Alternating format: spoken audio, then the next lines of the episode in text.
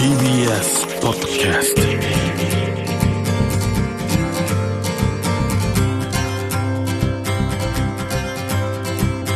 おはようございます。石川みのるです。日曜日のこの時間、関東にせんごひゃく戸の酪農家の皆さんの協力でお送りするこの番組、暑い日は牛乳で熱中症予防、絞りたての話題をお届けします。石川みのる DAIRY LIFE。アメリカには多くのこう自然というのが残されて保護されているんですけども、こうした自然保護政策というのはセオドア・ローズベルト大統領から始まったとされています。まあ、それを手助けした一人がギフォード・ピンチョーという人で、初代アメリカ森林局長にさんじゅうごさいで抜擢されました。アメリカの森林保護の父と呼ばれている男性です。で、この彼の偉業は実はある女性の不思議な存在に支えられていました。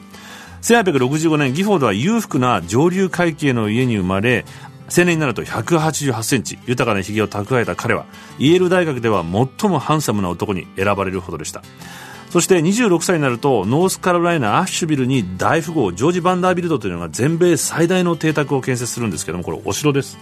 で、その周囲の森の管理保護をする仕事を得ました。そしてこのバンダービルトの邸宅やお城、周囲の自然は全米の富豪の憧れの地となり、多くが居を構えて引っ越してくるようになりました。ハウテリング家もその中の一人、隣接するストロベリーヒルズに越してきました。そしてこのハウテリング家にはローラという美しい娘がいました。長いブロンドの髪、明るい色の大きな瞳の柔らかな優しい表情をしたとても魅力的な娘。年齢はにじゅうろくさいで、当時としてはちょっと結婚適齢期を過ぎていたんですけども、なぜ魅力的な彼女がそうだったかというと、当時不治の病とされていた結核に侵されていたからでした。上流階級の社交場でやがてこのローラはギフォードと出会います。当初はお互いをミスターピンチョ、ミスハウテリングと呼ぶ間柄だったんですけども、後にギフォードは初めてローラと呼んだ時は顔が赤くなってしまったと記しています。二人はやがて親しくなり、ピクニックや川沿いを乗馬したりしてデートを重ね、愛し合うようになりました。二人はローラが回復し元気になると望みを抱いていたんですけども、一方で二人は哲学と宗教を愛し共有し、死後の世界の生命の永遠性を信じ、体は魂の衣服のようなものに過ぎないのだから、もし死が訪れたとしてもお互いに心を通わせることができると信じて、心の支えとしていました。せんはっぴゃくきゅうじゅうよねんの正月には二人の情熱に負け、彼女の病を心配しつつも両家族は二人の結婚を認めました。しかしそのいっかげつご、にがつなのかにローラは亡くなってしまいます。彼は埋葬に立ち会うとすぐに仕事に戻ってしまいました。そこから不思議な関係が始まります。彼女の死後さんじゅうはちにちめのギフォードの日記には、僕のレディは今もすぐ近くにいると記され、やがて近くにいてくれて幸せだとの記述も頻繁に現れます。ローラと家へ行くなどと、ローラのことを現在形で記すようになり、彼はローラと会話をし、本を読み、旅行に行き、時には悩みを打ち明けたり、将来の夢を語ったりもしていました。彼女に叱られることもあったようで、後悔したと記してもいます。彼女を近くに感じる日を晴れている日、感じない日を曇りの日と表現をしたりもしています。こんなように魂となった彼女はこうして彼を支え、彼もその存在を信じ、現実世界で出世していきます。様々な挑戦をする時もローラを頼っていました。実際せんはっぴゃくきゅうじゅうろくねん、初代森林局長としてのスピーチでも、彼女への感謝の言葉として、僕のレディのしもべとして今日は僕はここでスピーチできていると語っています。せんはっぴゃくきゅうじゅうきゅうねん、当時ニューヨーク州知事だったセオドア・ローズベルトと出会います。二人は自然を愛する心という共通の情熱を分かち合い、そしてローズベルトも妻と母を同じに亡くした経験があり、心の傷を抱えていました。こうして意気投合した二人は、すでに始まっていた自然破壊を止めるために産業界や議会を相手に戦いました。グランドキャニオンやヨセミテなどいつつの国立公園、そして多くの森林が今日その姿をとどめているのは、この二人の尽力によるものなんです。そんな彼も母親の強い願いで、母親が亡くなるいちねんまえにやっとよんじゅうきゅうさいの時、コーネリアという生きた実際の人間と結婚します。子供も授かり、ペンシルベニア州知事となり、彼女と生涯を共にしました。そして魂の結婚していたローラからの手紙や日記は特注品のティファニー製のブルーの箱にしまわれ、開けられることはなくなりました。日記のローラへの最後の記述は、コーネリアとの結婚のじゅうよっかまえ、今日は曇りだと記されていたのが最後となりました。今も僕たちが楽しめるアメリカの美しい森林は、一人の男性の亡き妻への思いのおかげなのかもしれません。石川みのる Dairy Life。石川みのるがやってますデイリーライフ、今朝はこの方をゲストにお迎えしています。土の研究者で藤井和道さんです。おはようございます。おはようございます。よろしくお願いします。よろしくお願いします。土の研究者っていうのでいいんですね。はい。僕この本当にここの番組をやるようになってから土っていうのに興味が出てきて、あと登山も行くので、はい、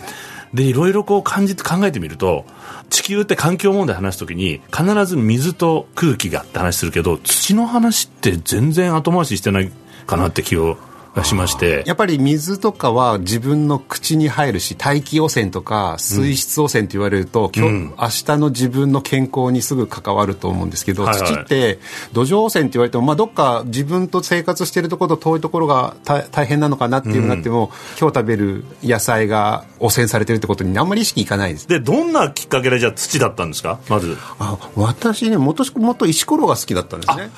それはもう僕もそうです。あ、本当ですか。もう大好きです。あ、もうただただ河原で取ってきてキラキラしてるのを持ち帰って、はい、乾いてみるとなんだこの石ってなるような、はいはい、そういう普通の石ころが好きな少年。石ころがだんだん分解して風化して土ができるんだったら、うん、石ころ詳しい僕はすぐ土のプロになれるんじゃないかっていう、淡いあのなんかちょっと打算的なところがありまして、えー、でここす僕もともと田舎だったんで、土なんてもう毎日そこで田んぼで見てるつもりだったから、これはいつですぐ土土のプロになれるなと思って、うん、安易に選んだところが。そしたら沼だったんですね。そうですそうです。それが泥沼だったんですね。そうなんです。案外土岩と岩からできて土になるんだけれども、うん、やっぱり土と岩って全然違ってて、うんうんうん、岩のこと分かったって全然土のこと分かんないっていう。はいはいはいはい、うん、元は 岩, なん岩とか石ころなんだけど、うん、土になっていくにはいろんなこう過程があったり、はいはいはい、まあ、その場所っていうんですか、うんうんうん、によっていろいろ変わったりとか影響を受けて全然違うものに変わっていく。そうなんです。で生き物もこう関わってくるわけですもんね。そうなんです。土って困るのは、その岩石ができたものと生き物が岩をどんどん変えていくし、うん、それで出来上がっていくものがまたそこで暮らせる生き物を選ぶしという、それなんかお互い影響し合って出来上がっていくなんか社会みたいな。うわ、土コーヒースプーン一杯にだいたい細菌がごグラムでだいたいごじゅうおくいるとか言われてるんですよ。いやすげえ、そんなに生きてるんだ。コーヒースプーンに普通に手のひらに取る土にひゃくおくとかいたらもう人間超えるわけですよ。地球は人類のものだ的なこう感じがあるじゃないですか、はいはいはい、全然マイノリティなんですね。そうそうなんです。でその土って何種類こうあるもんなんですか。僕もずっと研究を始める前は土なんてもうそんないろいろでしょ、いろいろいろいろしか嫌だって思ってたんですけど、それを大雑把に分けるとざっくりじゅうにしゅるいまで分ければ、お、うん、で日本はどうかっていうと火山灰が多くて、そこはふかふかした黒木土って、あ、黒くてボクボクするから黒木土っていうんです。へえ。だからふかふかする。元は火山灰なんですね。はい、もともと火山灰が多いです。傾斜が急なところは火山灰降っても流れていくんで、平たいところだったらふかふかするとそれは火山灰っていうことが多いんです、はいですけど、日本の土ってみっつぐらいで、粘土がいっぱいある茶色い土が山の土 で,、うんうんでえっと、もうちょっとなだらかになって火山灰いっぱい積もるような台地の土は黒い黒木土 で, であと平野部の田んぼ、それはそれでやっぱり未熟土なんです。あの川が運んできたものはただ堆積しただけで、あ、そうなんだ。そう、まだまだ新しいから未熟土っていろいろ未熟土あるんですけど、それもそれ中積土とか言ったりしますけど、田んぼの土、それはあの水辺でべちゃべちゃになると土って灰色になるんで灰色の土。日本茶色い土、黒い土、灰色の土ってさんしゅるいある。日本はあのー、僕らが暮らしてる関東地は関東ローム層って子供の時から何ですか、うん、ローム層。関東ローム層難しいんですよ。あの関東ローム層専門家でも関東ローム層何色ですかって聞くと、うん、あの人によって黒だっていう人もいれば赤だっていう人もいて、なんか赤いイメージがあります。赤いイメージ、そう、赤正しいです、うん、えっ、ー、と数万年前ラーマンゾウがいた頃に氷河期ってで寒かった時で乾燥したんですよね。そうすると中国の方からたくさん黄砂が降ってきた、で火山灰も降ってきたって、そういうものが長く積もった時代っていうのがあって、うん、それを私たちは関東ローム層って呼んでるんですよ。でその上にそこからやがて日本暖かくなってくると植物の死んだものも混ざり始めるんですよ、はいはいはい、そうすると土が黒くなって黒木土っていうのその上にできて上がってくる。いやそう考えるとその本当土地のこう、まあ、歴史っていうかなんか生き様みたいのをこう、そうですね、感じますね。日本だとひゃくねんでいっセンチぶんぐらいずつ火山灰が積み重なっていちまんねんでいちメートルぐらい。いやそんなかかってるんだ、はいはい、でこれも早い方です。アフリカだとせんねんいっセンチって言われるので土ができるの。それは、ね、火山がないからですか。火山ないと、うん、日本は火山が多い分だけ得してるというか、短期的には災害なんだけれども、うんうんうん、長期的にはそれによって土が早くできるっていう。へー、そういう材料を混ぜただけじゃなくて、そこが何な長い時間かけて生き物が関わって、その生き物の死骸もまたそれがまた土になっていくわけなので。ああ、そっか。しかもずっとこう変化し続けてる。そうそう、変化し続けてるっていうのが面白いところっていう。日本の土って酸性ってよく聞くんですけど、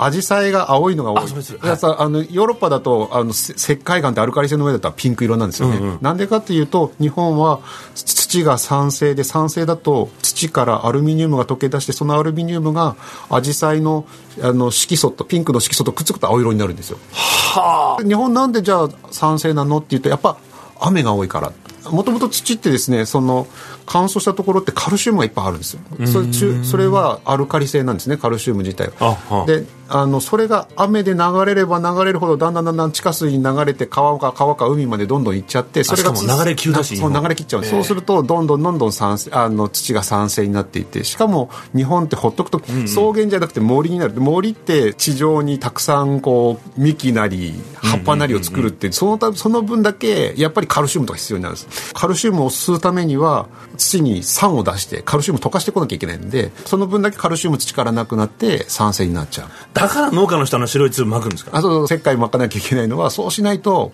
あのトマトとかあのほうれん草とか、もともと酸性じゃないところで原産地がね、そういうところで育ってたあの植物っていうのは、うんうんうんうん、酸性になっちゃうと最後ね、今僕んちのプランターそうですけど、あの葉っぱに黄色くなったりとかあの、はいはい、トマトが最後あのひび割れたりとかいろいろあるんですよ。だから農家の人がまず土を作るってよく、はい、土は生き物だみたいなこと言うのって、そういうことなんですよね。野菜作りは土作りっていうんですけど、はいはい、その多分種まく前ににしゅうかんぐらいあの堆肥を入れて、それで